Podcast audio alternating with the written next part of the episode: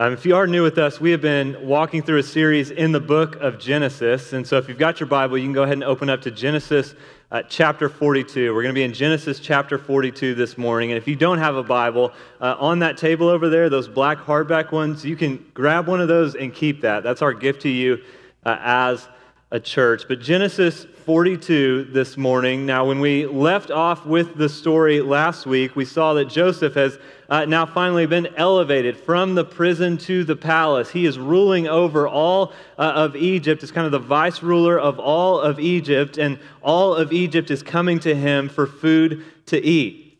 Uh, but Joseph has a pretty big family back in the promised land, a dad and a bunch of brothers that we haven't heard from in the story in a long time and that he hasn't seen uh, for over 20 years.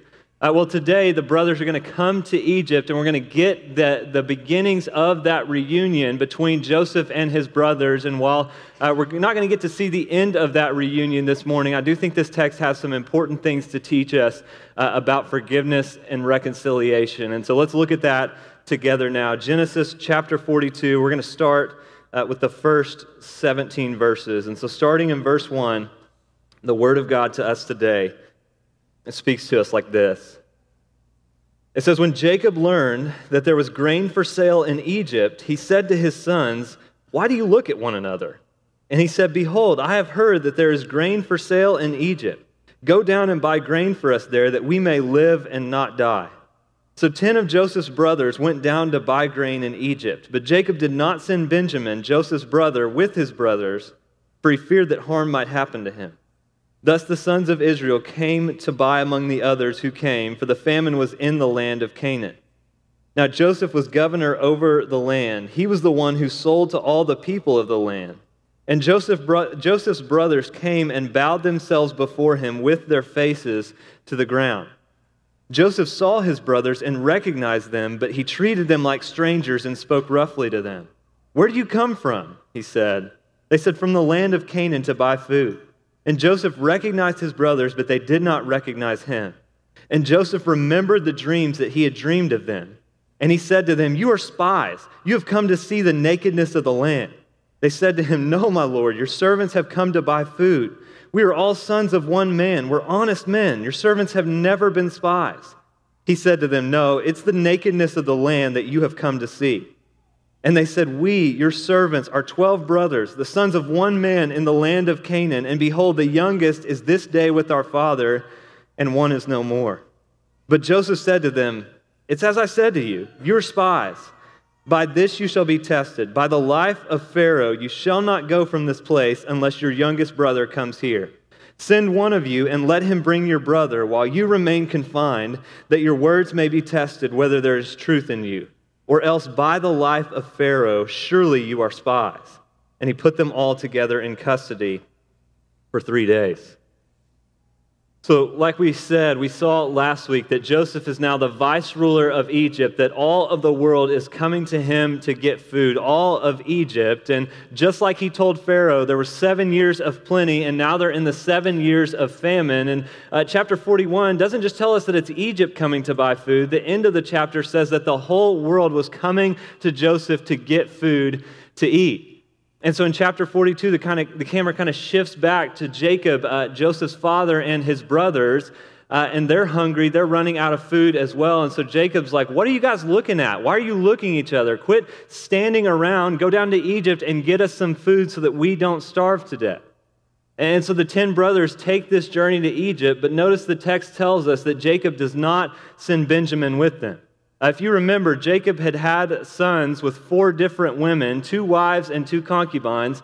It was pretty crazy. And uh, he, he, his favorite wife, the one he loved the most, Rachel, gave him two sons, Joseph and Benjamin and he favored ben, Joseph. But uh, 20 years ago, his brothers sold Joseph into slavery and then faked his death to their dad. And so Jacob thinks that Joseph is dead and gone. Benjamin is the only son from his favorite wife that he has left. And so uh, he keeps him back here on this journey.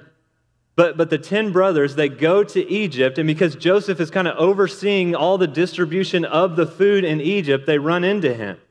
And they don't recognize him, but Joseph recognizes them.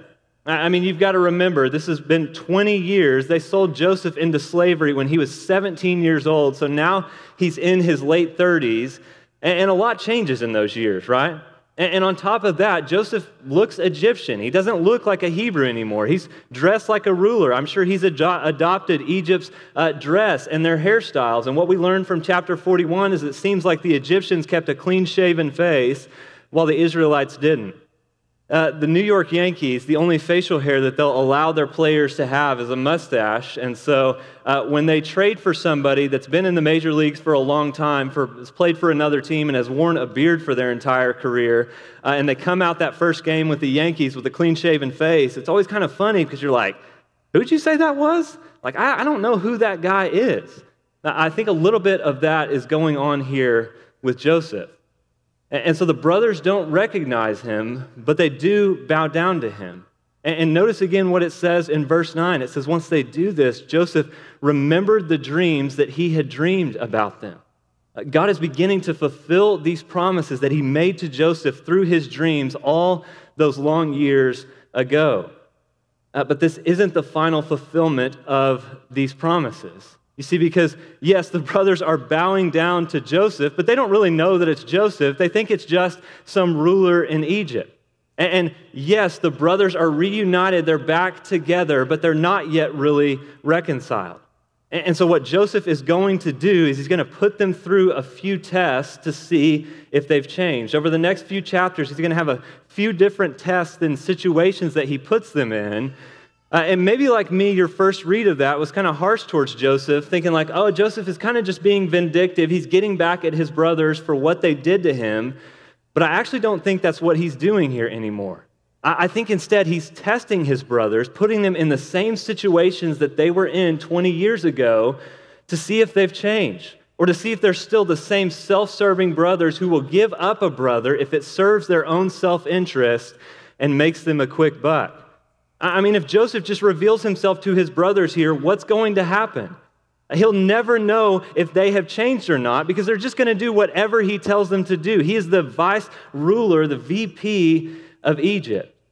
And so instead of doing that, he's going to continue to hide his identity and put them through these few tests to see if they have really changed. And so, as we walk through these tests over the next few chapters in the next few weeks, I think we see something really important here in the life of Joseph that we need uh, to pick out. What, what we see here with these tests in the life of Joseph is that forgiveness and reconciliation are two different things. Now, has Joseph forgiven his brothers?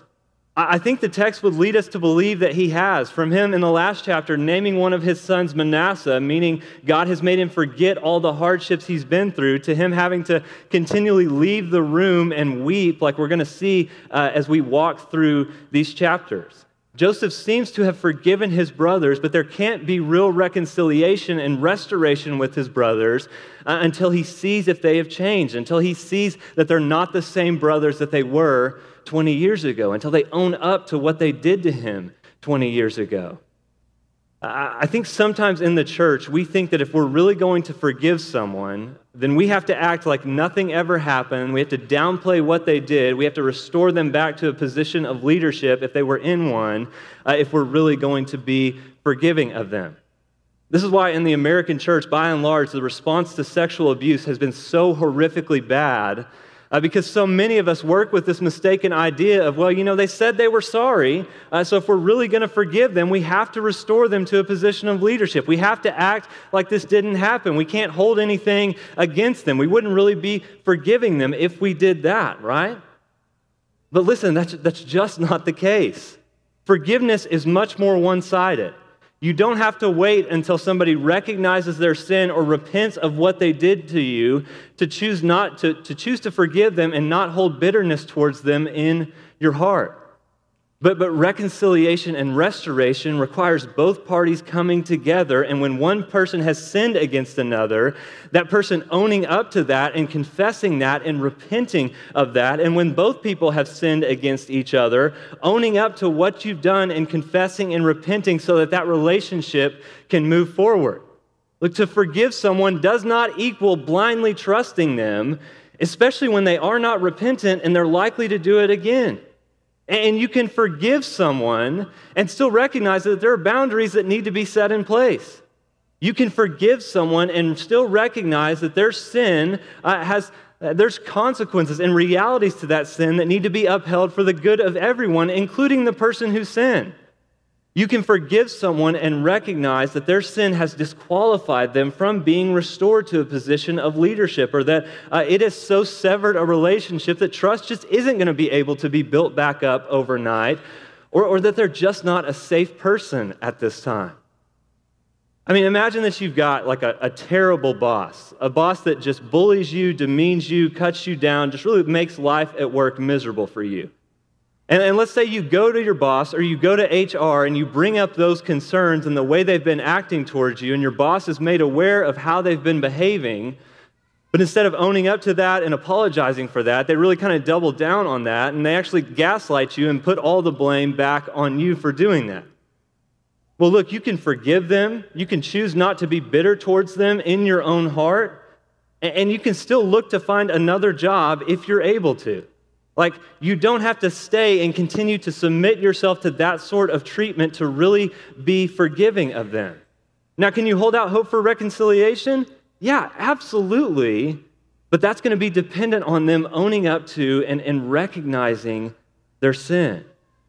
And so Joseph seems to have forgiven his brothers. He longs to reconcile with them, but before he can make his identity known and reconcile with them, he has to see if they've changed. So he puts them through these tests, and the first thing he does is he accuses them of being spies.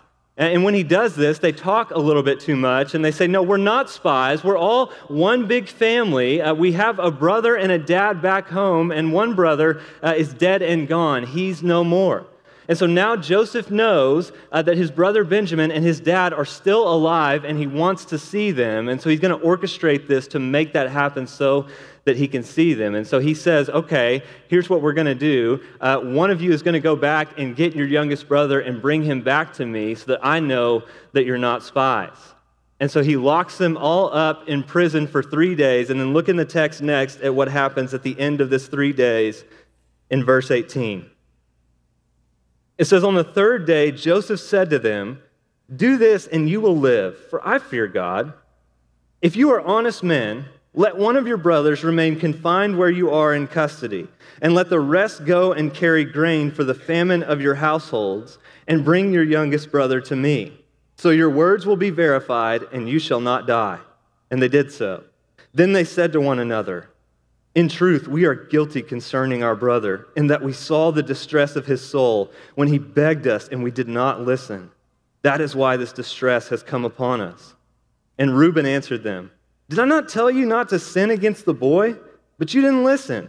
So now there comes a reckoning for his blood. They did not know that Joseph understood them, for there was an interpreter between them. Then he turned away from them and wept. And he returned to them and spoke to them. And he took Simeon from them and bound him before their eyes. And Joseph gave orders to fill their bags with grain and to place every man's money in his sack and to give them provisions for the journey. This was done for them. Then they loaded their donkeys with their grain and departed.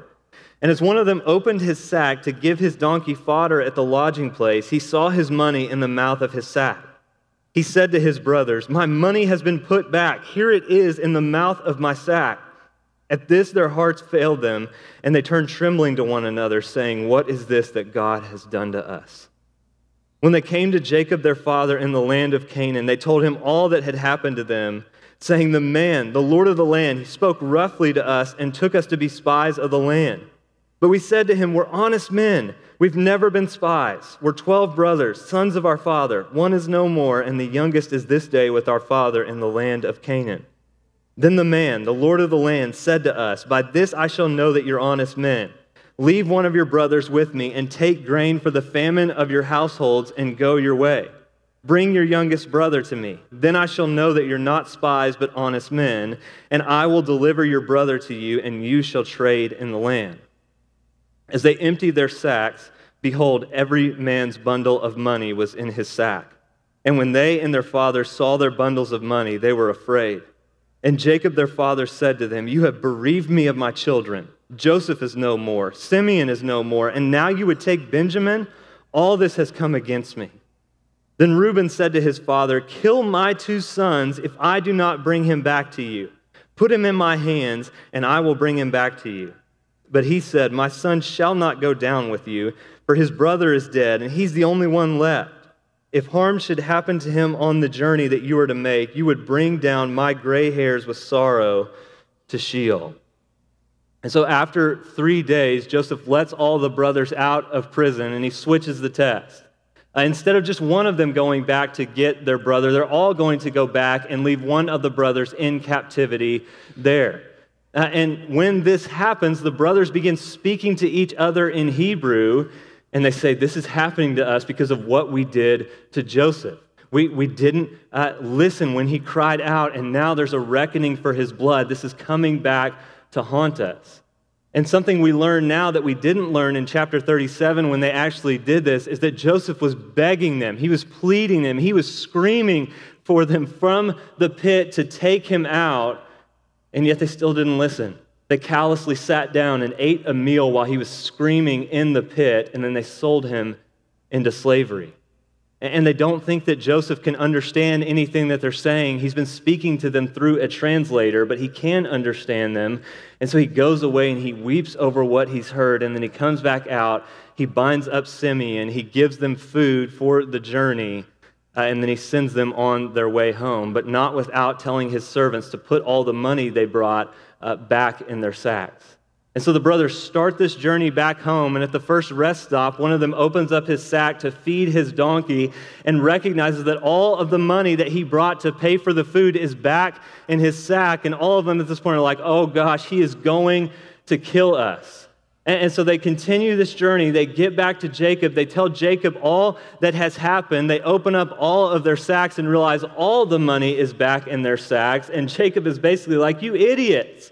Why did you tell him that you had another brother? Why did you do this? Like, I've already lost Joseph, now I've lost Simeon, and you really want to take Benjamin away from me? No, that's not going to happen. And then Reuben pipes up with a really great idea. He says, Hey, put him in my hands, trust me with him, and if I don't bring him back, you can kill my two sons in his place. How stupid is that? That's a ridiculous idea. Jacob, in his mind, he's already lost Joseph. Now he's lost Simeon. If he loses a third son in Benjamin, how is it going to be a comfort to him to kill two of his grandsons? It's an absolutely ridiculous idea. And so Jacob obviously is like, No, we're not going to do that. You're not taking Benjamin with you. And the chapter just ends with, with no plans for them to go back to Egypt and with us waiting to know if these brothers are going to reconcile and, and what's going to happen. Now, there are a, a, few things in this chapter I want to pull out that I want for us to see this morning. Uh, and the first is that I think Moses is setting up a contrast between Joseph and his brothers here. Uh, we've seen that Joseph consistently interprets his life in terms of God's providence. I mean, even when he was down in the pit, in the prison, he trusted that God was with him and that God was going to be faithful to him and that God was going to keep his promises to him. But that doesn't really seem like what the brothers are doing here, does it? I mean, when we read through this text, did anybody think, where have I heard this before? Well, you have heard this before. In Genesis chapter 12, uh, all the way back then, God calls Abraham and he blesses him and he says, I'm going to be with you and I'm going to bless you and I'll make uh, you and your family a blessing to all the nations. And anyone who blesses you will be blessed, anyone who curses you will be cursed. And then right after that, what happens? Abraham and Sarah have to flee the promised land and go into Egypt because of a famine in the land. And in the, while they're in the land of Egypt, Sarah is captured and taken into the Pharaoh's harem uh, but then she's eventually released and set free, and Pharaoh actually gives them money and possessions and sends them out richer than they came in to Egypt. Well, what just happened here? These brothers had to flee the promised land and go into Egypt because of a famine, and they were all bound, but then they were set free and they were given food and provision and money for their journey. And so, if they had the promises and the character and the story of God in mind, they'd be able to remember what happened to their great grandfather Abraham and say, Look, I don't know what God is up to here, but he's doing something. Like, if he was faithful to Abraham, he will be faithful to us in this. He was faithful to Abraham even when Abraham was a fool and gave up his wife. We can trust him and obey and step into what he's calling us to do here. We can do this thing. But they don't do that, right? They stay in the promised land with no plans to go forward. God's going to have to providentially make a way for them to go back because they don't have the promises of God in mind. Now, listen, I, I, do want to caveat this and, and, be careful to say here. It, it, I think it's always dangerous for us to try to interpret God's providence in our lives in a definitive way where we say, kind of, thus saith the Lord. This is exactly what God was doing and what God was meaning in this situation. I think this is one of the ways that we're actually different from Joseph in this story.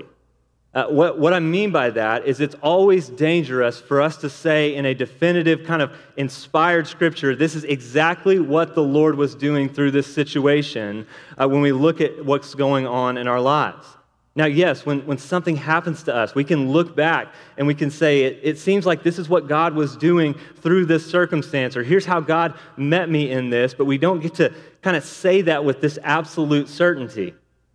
It's kind of like when uh, Jerry Falwell and Pat Robertson, after 9 11, said that uh, part of the reason that 9 11 happened was because God was punishing America for the, and these are their words, God was punishing America for the abortionists, the pagans, the feminists, the gays, and the lesbians, and that those groups actually bore some of the blame for the attack on 9 11 because it was God's judgment on our nation. Now, besides being just a horrific statement, it's so theologically backwards and ridiculous because so often we don't know the exact circumstances of what God is doing or why a situation is happening. I mean, think about it. America had slavery, a wicked institution for hundreds of years, and no terrorist attack like 9 11 ever happened to the nation. Was that because God didn't think that owning people was that big of a deal or that it wasn't that sinful? No, of course not. And so we don't get to interpret God's providence in this sort of definitive, thus saith the Lord type of way. But on the other hand, when we know the promises of God and we know the character of God and we know the story of the Bible, we can trust that the way that God has been faithful to his people in the past is the way that he's going to be faithful to us now. And this is what kept Joseph faithful down in the pit. He knew that whatever was going to happen to him, that God would be with him, that God would be enough, that God would keep his promises to him. When you know the, pro- the promises and the character and the story of what God is doing, you have the bigger context to situate your life and your circumstances into to be able to trust him to be able to say, Yeah, I don't know exactly what God is doing here, but I do know that He will be with me, that He will be faithful to me, and that He will be enough. The brothers seem to have totally lost this, which is why God's going to have to work providentially to get them back to Egypt, like we'll see next week. And, so, one, we see that, but two, I think we also see uh, that something I want you to notice, and it's something I didn't notice until someone else I was studying pointed this out. But did you notice in verse 21, when all of this is happening to them, how quick they are to go to the explanation that this is happening to them because of what they did to Joseph? Like when Joseph, they don't know it's Joseph, but when this ruler of Egypt does this to him, their first response is, This is happening to us because of what we did to Joseph. Uh, we, now it's coming back to haunt us. We're having to pay the price for what we did. There is now a reckoning for his blood. The, the fact that this is the first explanation they jump to, even though this is something that happened over 20 years ago, it, it leads me to believe that they've never really been able to get away from this, never really been able to get away from the guilt of what they did, never really been able to quiet down their conscience over uh, what they did to Joseph. But God, in His grace, He is using this test from Joseph to give them an opportunity to kind of wake up and repent and do better. Because they're in the exact same situation they were in 20 years ago. Will they give up a brother into slavery because it serves their own self interest and it makes them a quick buck? Or will they be selfless? Will they give themselves up for their brothers? And so God is giving them this chance to repent. He's giving them this test. And, and, listen, maybe this is for you this morning. Maybe you are in here this morning and, and there's something that you have been hiding. Maybe you've been suppressing your conscience about a, a sin that you have committed or that you are committing.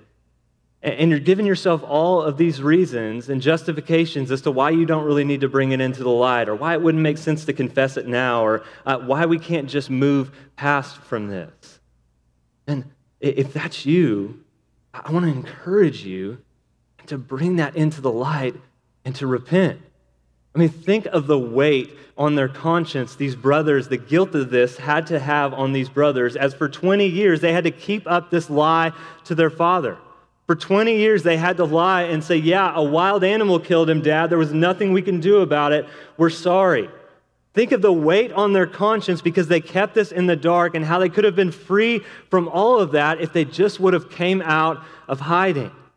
Listen, the same is available for you today. Listen to what the Bible says about this. Proverbs 28, verse 13, it says, Whoever conceals his transgressions will not prosper, but he who confesses and forsakes them will obtain mercy. David says in Psalm 32, he says, Blessed is the one whose transgression is forgiven, whose sin is covered. Blessed is the man against whom the Lord counts no iniquity, and in whose spirit there is no deceit. For when I kept silent, my bones wasted away through my groaning all day long. For day and night your hand was heavy upon me. My strength was dried up as by the heat of summer. I acknowledged my sin to you, and I did not cover my iniquity. I said, I will confess my transgressions to the Lord, and you forgave the iniquity of my sin. Look, this freedom, it's available to you today if you will simply come to Jesus, bring that out into the light, and confess and repent. There's no sin you've committed that's too dark. There's no sin you've done, nothing you've been hiding that's too dirty that Jesus can't forgive it. And maybe God has you here today to hear this and to give you the opportunity to repent and to change and to find this freedom. Like, how incredible would it be if you walked in here this morning and you've been hiding something for years? If today was the day that you brought that into the light and you experienced for the first time the grace and mercy and forgiveness and freedom of Jesus, and then we got to celebrate that with you in baptism. Like, whether you're a follower of Jesus yet or not, you can come out of hiding. You can be forgiven of all of your sins. You can experience the freedom of forgiveness and a clean conscience. You know why? You know how I know this? Well, just think about the issue of forgiveness in general. All true forgiveness always comes with a cost. I mean, say I loan you out $1,000 with the expectation that you're going to pay me back. And let's say after a while you come back to me and you say, Hey, I'm really sorry, I'm just not going to be able to pay you back that $1,000 that I owe you. Now, if I say, Hey, that's all right, that's cool, I forgive you, uh, don't worry about it, what's going to happen? Am I going to check my bank account after that and see that a $1,000 deposit has magically snuck its way into my bank account? No, right? I'm just out a $1,000. And so it's either you or me but someone is going to have to pay the cost if you're going to be forgiven, right? For me to forgive you means that I would have to absorb the cost, I would have to pay the price, I would have to pay your debt. Well, look, the good news is that this is exactly what Jesus did. The Bible tells us that Jesus became our brother, that he took on our human nature and he became fully and truly human. And he came to this world like Joseph, seeking his brothers, but like his brothers did to Joseph, we did not trust him. We did not believe in him. We rejected him. We betrayed him and we handed him over to death. We put him to death on the cross. In Acts chapter 2, Peter is preaching to a bunch of people who weren't even at the crucifixion of Jesus, who had nothing to do with putting him on the cross, but yet as he's preaching, he says to them, He says, You crucified and killed him. How can he say that? Because we did. It was our sin. Our sin was the reason that he was dying. It was my sin. It was your sin that held him there until it was accomplished. He was dying to pay the price for you and for me so that we could be forgiven and so that we could be set free. He was bearing the cost, He was paying the debt. And look, because he has done this, because in and through his death and resurrection, he has paid the price in full for all of our sin and defeated it forever in the resurrection, he can fully, freely, and forever forgive us of every single sinful thing we've ever said, every single sinful thing we've ever done, everything we've ever thought. Like everything that you have been hiding can be forgiven, it's been paid for in full. Jesus is greater than Joseph. Joseph just forgave his brothers, Jesus died for his. And unlike Joseph, not only does Jesus actually purchase our forgiveness, he doesn't have to wait until we have changed to reconcile us back to God.